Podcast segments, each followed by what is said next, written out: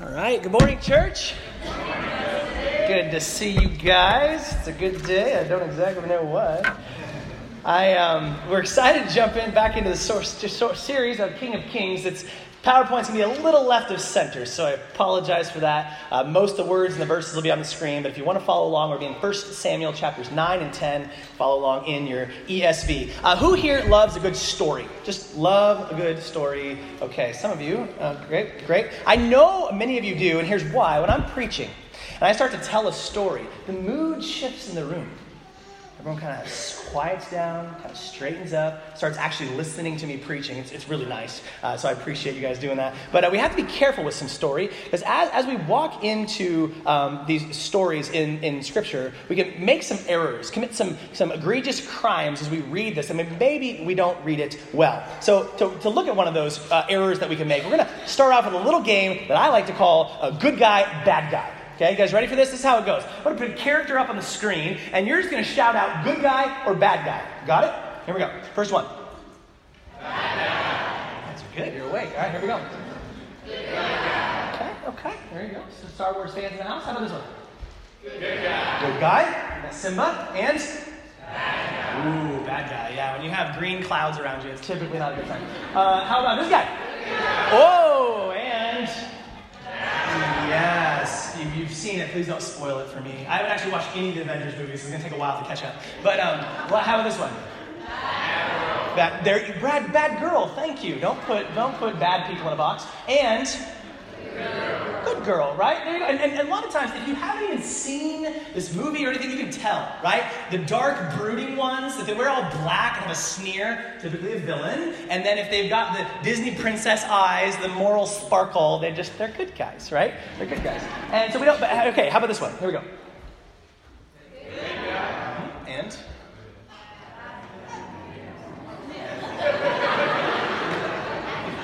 All right, so much more familiar with Avengers than the Bible.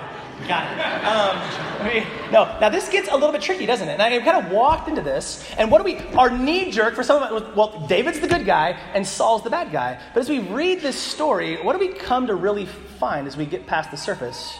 David, even someone who's titled as a man after God's own heart, some really, really bad decisions. And not just Bathsheba, but beyond that, we see, and then, and you see Saul. We're going to see in the story with Saul today is here is a guy who does some good things. And he does some bad things, and he does some complicated things. And here's what I want to call our hearts to today. I, I can be so quick to rush to judgment and label good guy, bad guy, good story, bad story, good preacher, heretic.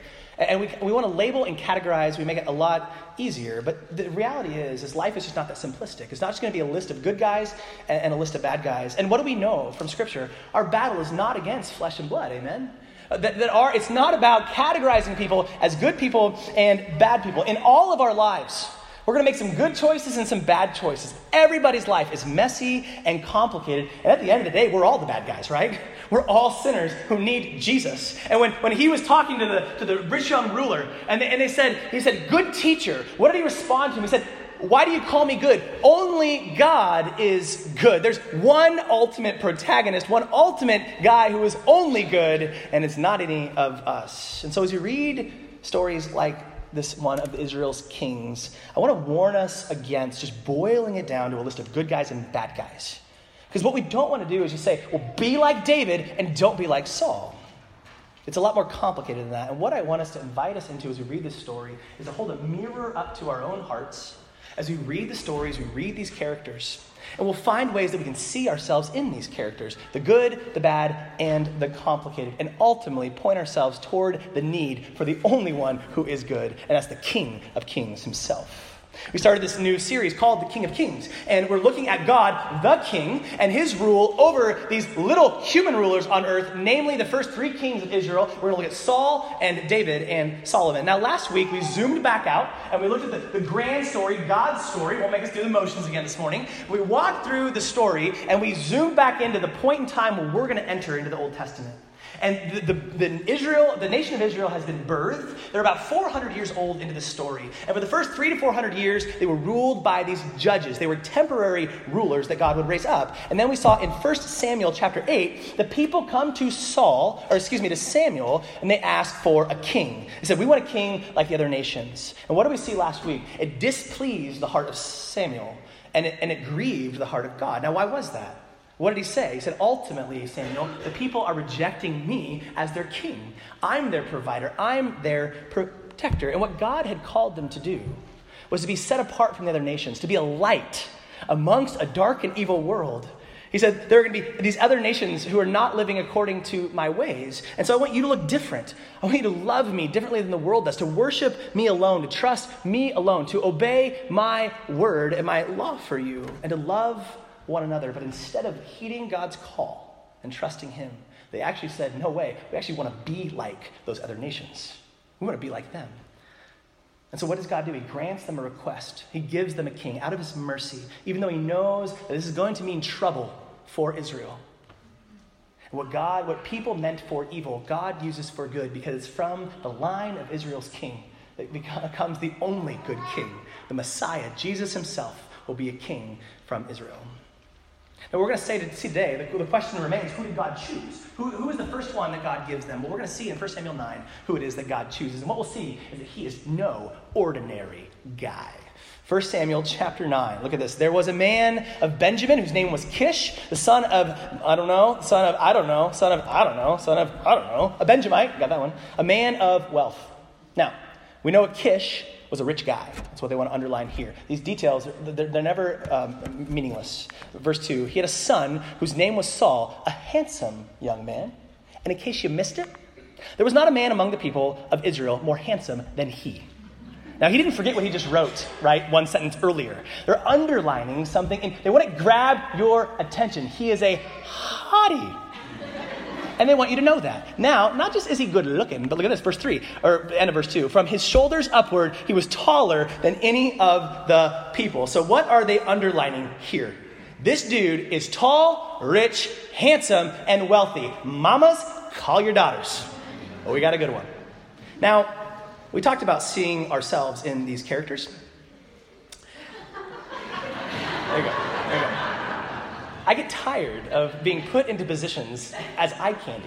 Like, I just, that's not, I, I can totally resonate with Saul here. Tall, dark, and handsome, right? That's, I don't know why you guys are, okay. Um, there you go. Um, but this, now this, listen, this passage doesn't actually say, um, but it appears that God is giving them the kind of king that they would want. The kind of king that they would want, the kind of king that they would trust in. One that was impressive with outward appearance. And they're not alone in that. In, your notes, in your sermon notes, I have an article that showed that, that typically speaking, taller people tend to make higher wages. It literally pays to be taller.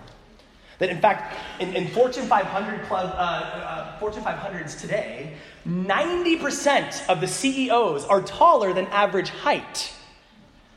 They say that on average, women marry men who are at least six inches taller than them. Praise the Lord that my fiance is short, right? five nine and a, five nine and a half.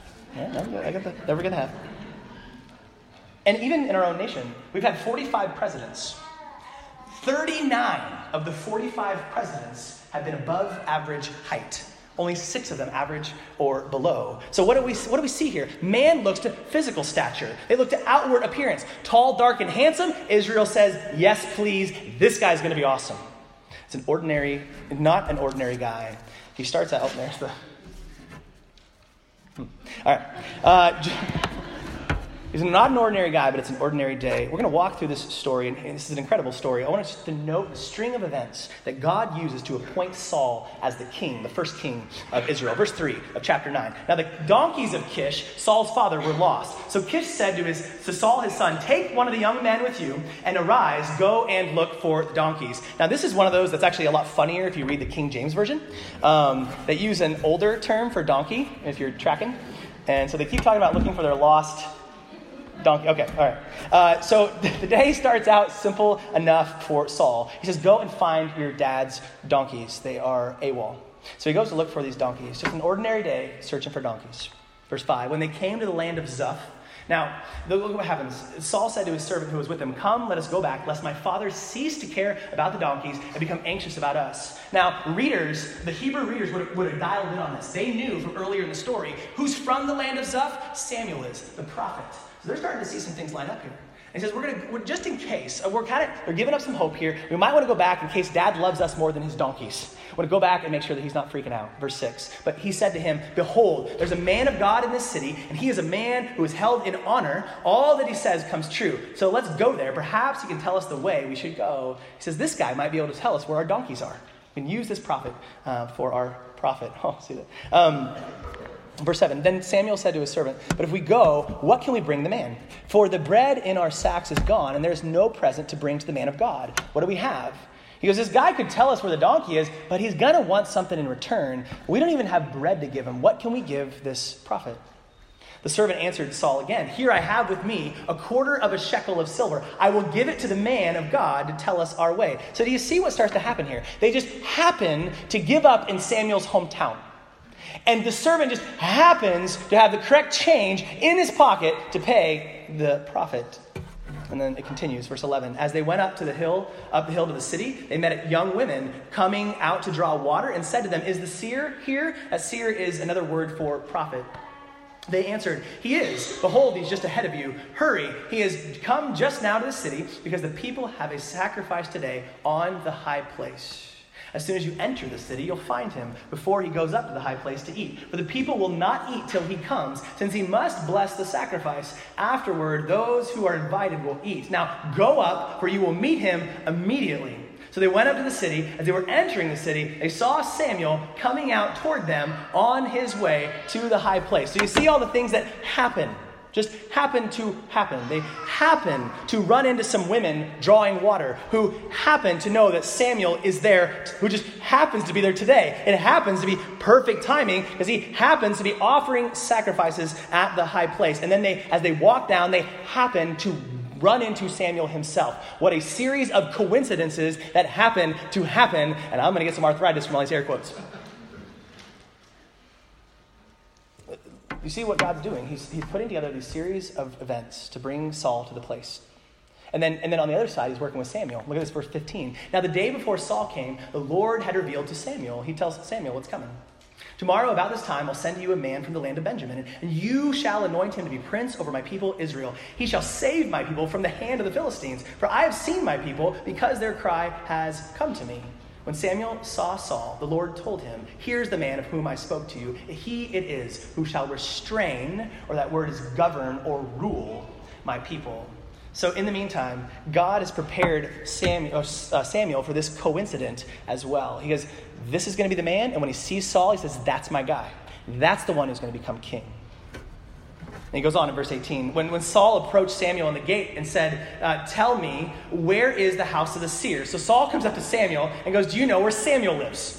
And to which he says, That's me. I am the seer. Go up before me to the high place, for today you shall eat with me, and in the morning I'll let you go, and will tell you all that is on your mind. As a prophet, I'll be able to tell you what you're thinking. And then I like the way the New Living says this. And don't worry about those donkeys that were lost three days ago, but they have been found. I am here to tell you that you and your family are the focus of all of Israel's hopes. He goes, You think me finding the donkeys is impressive? You are about to become the hope of Israel. It's a strong word. So, how does Saul react to this? Verse 21. Saul answered, Am I not a Benjamite? From the least of the tribes of Israel? And is not my clan the humblest of all the clans of the tribe of Benjamin? Why then have you spoken to me this way? He, he, he resonates with this little minion guy. What? Me? Who, I've come from a small little clan of the smallest tribe of Israel, and you're telling me that I'm going to be the king? I'm going to be the hope of all of Israel? I'm just some random dude. And I would imagine that Saul had no idea when he woke up this morning he was going to become king of Israel. It probably was not on his day planner. Samuel, Saul, excuse me, woke up thinking he was just going to be chasing some donkeys down. Had no idea what God was up to. Underneath everyday life, ordinary life, God is at work. Our sovereign God is on the move. And how have you seen him? And, and maybe you've seen that in your own life as your story unfolds, and you look back in hindsight and you see these things that just seem like a series of random, ordinary events. And you see the way God orchestrated that all those things to get you to a certain place and, and time. Proverbs 16 9 says, We can make our plans, the Lord determines our steps. We can make, we can, we can track down the donkeys. But what we see in the process is that God is orchestrating. He's using all things for our good. He's got these plans, Ephesians 2 says, that He's given us beforehand to walk in. Good works. Good works. Now, my original plan was never to be a pastor at Peninsula Grace. That was like plan, that wasn't plan A, B, C, D, or E. When I grew up, I, I wanted to be a DJ or a dentist. This is very different. But I look back and I see the way that God lined up all these events to get me where I am today. But that's not the story I want to tell you today.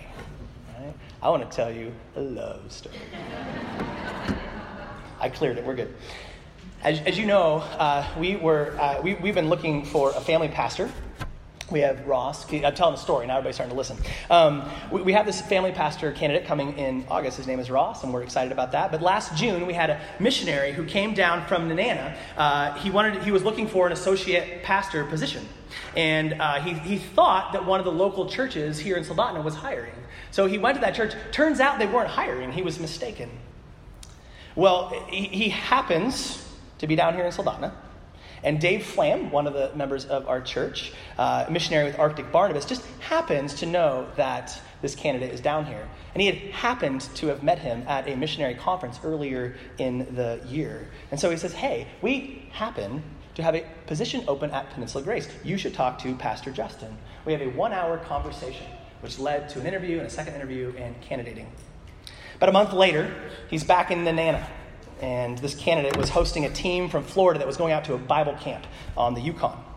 And there was this pretty little girl who came and just happened to be there with this team from Florida. Was actually supposed to come up earlier with the church from California, her church, the people she actually knew, but work wouldn't allow that to happen. So she just had to come later in the year with this group from Florida.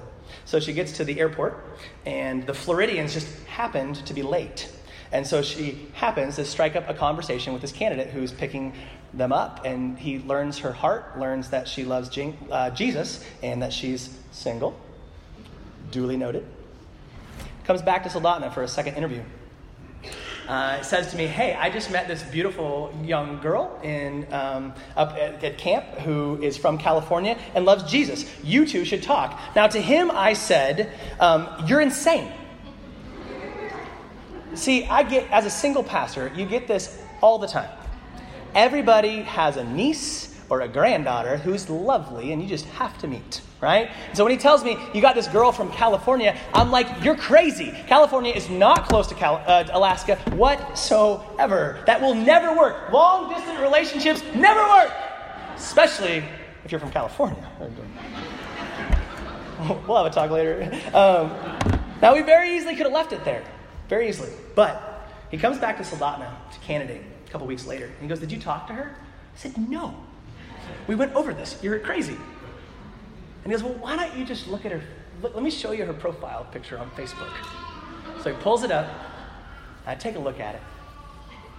And I said, Well, wouldn't hurt to say hi. I don't want to be rude, right? I'm a pastor, I'm a nice guy. So I go against all my instincts and Facebook this random stranger. Hey, I know you're from California. And I know I'm from Alaska. But you never know what God's up to. Yada, yada, yada. And in 34 days, we're getting married. and yet, yeah, yeah. So the joke was that that candidate brought me a wife. So we're going to see what Ross can do when he comes in August. Better not be a stork. That's all I'm saying. Better, that's what I'm saying. Uh, God uses, He uses ordinary events for extraordinary purposes. I do hope that our marriage ends better than Saul's kingship. That's all I will say to that. But um, we, we see this in our lives. We think we're chasing donkeys, and we have no idea how God is using these events in our lives for our good and His glory. This ordinary day for Saul turns out to become king. Now, what's the people's response to this choice? How does Saul respond, and how do the people respond? Well, let's look at chapter 10. It says, Then Samuel took a flask of oil and poured it on his head and kissed him and said, Has not the Lord anointed you to be prince over his people Israel? And you shall reign over the people of the Lord, and you will save them from the hand of their surrounding enemies. And this shall be the sign to you that the Lord has anointed you to be prince over his heritage. Now, did you notice the interesting word choice that he uses here? He'll be prince. Now, this word in Hebrew can mean ruler. But isn't it interesting what he calls him? He didn't call him the king, he called him the prince. And let's not forget, this guy is being put in charge of Israel, but who's putting the one in charge in charge? He's still the prince to God's king. He's still the vice president to God's president. God is still on the throne. And so Samuel, he comes and he says he took a flask of oil and poured it on his head. Now, this was very symbolic for the people of Israel. They would be appointing, setting someone apart for God's work. They would do this with the priests. They would pour this oil on their heads. But more importantly, it was symbolic of God's very presence, his personal presence. We call it his spirit that would be placed into Saul uh, for this very particular task. Look at verse 9. When he turned his back to leave Samuel, God gave him another heart or your translation might say he changed his heart. Do you hear that?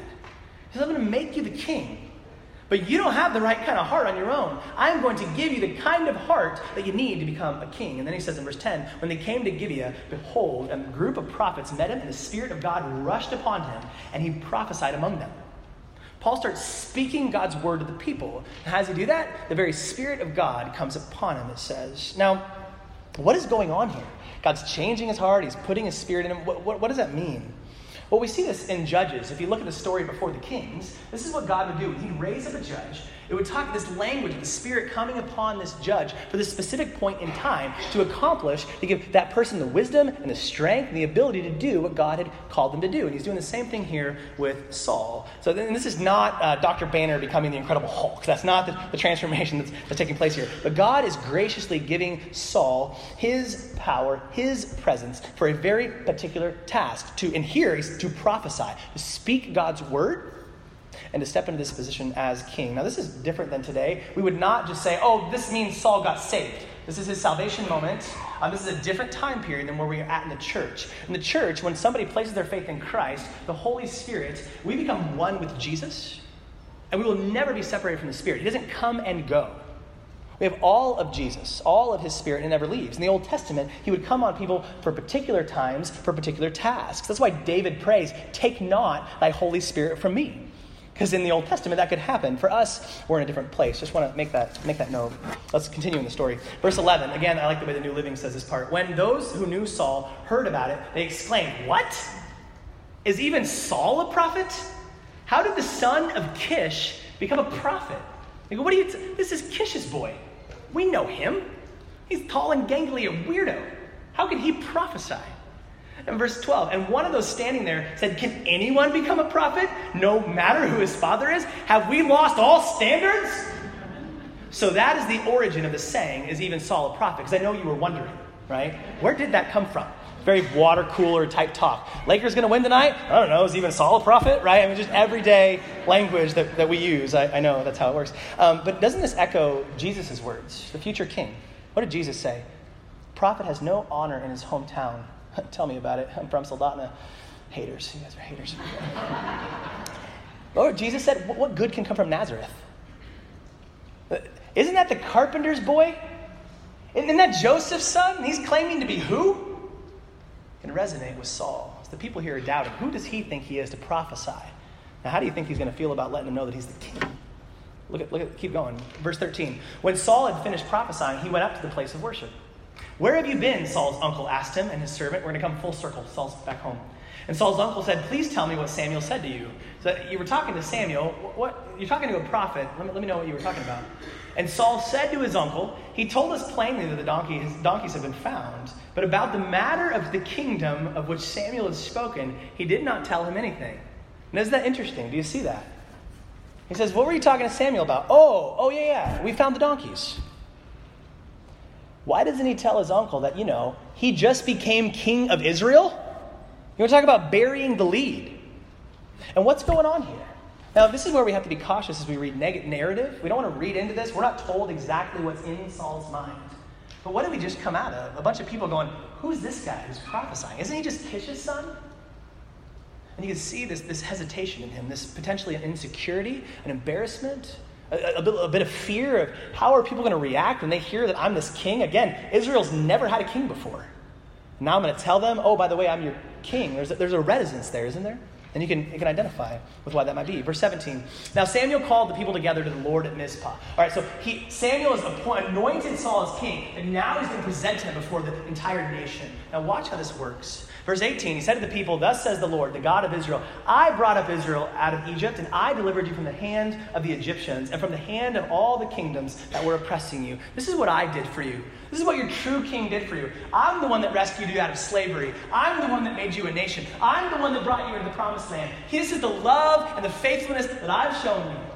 But how did you respond? Verse 19 Today you've rejected your God who saves you from all your calamities and your distresses, and you have said to him, Set a king over us. Now therefore present yourselves before the Lord by your tribes and by your thousands. You've rejected me as your king, and you've wanted a king of your own.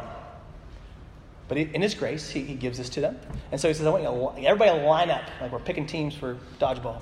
And Samuel brought all the tribes of Israel near, and the tribe of Benjamin was taken by lot. This is a, it's called casting lots. And we don't exactly know how this worked, but it was a way in which kind of a roll the dice type of a thing to, to show, and, and we'll see why he does this in a moment. He brought the tribe of Benjamin near by its clans, and the clan of the Matrites by, was taken by lot. And the son, the Saul, and Saul, the son of Kish, was taken by lot. So they narrow it all the way down. They get to the point where it's Saul. Now, now why would they do this? Didn't we already anoint Saul? Don't we already know that he's king? God wants to show the people look, this is not from Samuel or any other person. I'm the one that's appointing this king. I'm still ultimately on the throne. So the lots get cast. It gets all the way down to Saul. But then look at this. When they sought him, he could not be found. Where is Saul? And he's taller than everybody. Shouldn't he be standing out like a sore thumb? We can't find Saul. And if you, if you read this story before, favorite part, verse 22. So they inquired again of the Lord, Is there a man still to come? And the Lord said, Behold, he has hidden himself among the baggage. Where is Saul? He's hiding at that little turnstile at Alaska Airlines, right? He is huddling like a baby. He doesn't want anyone to find him.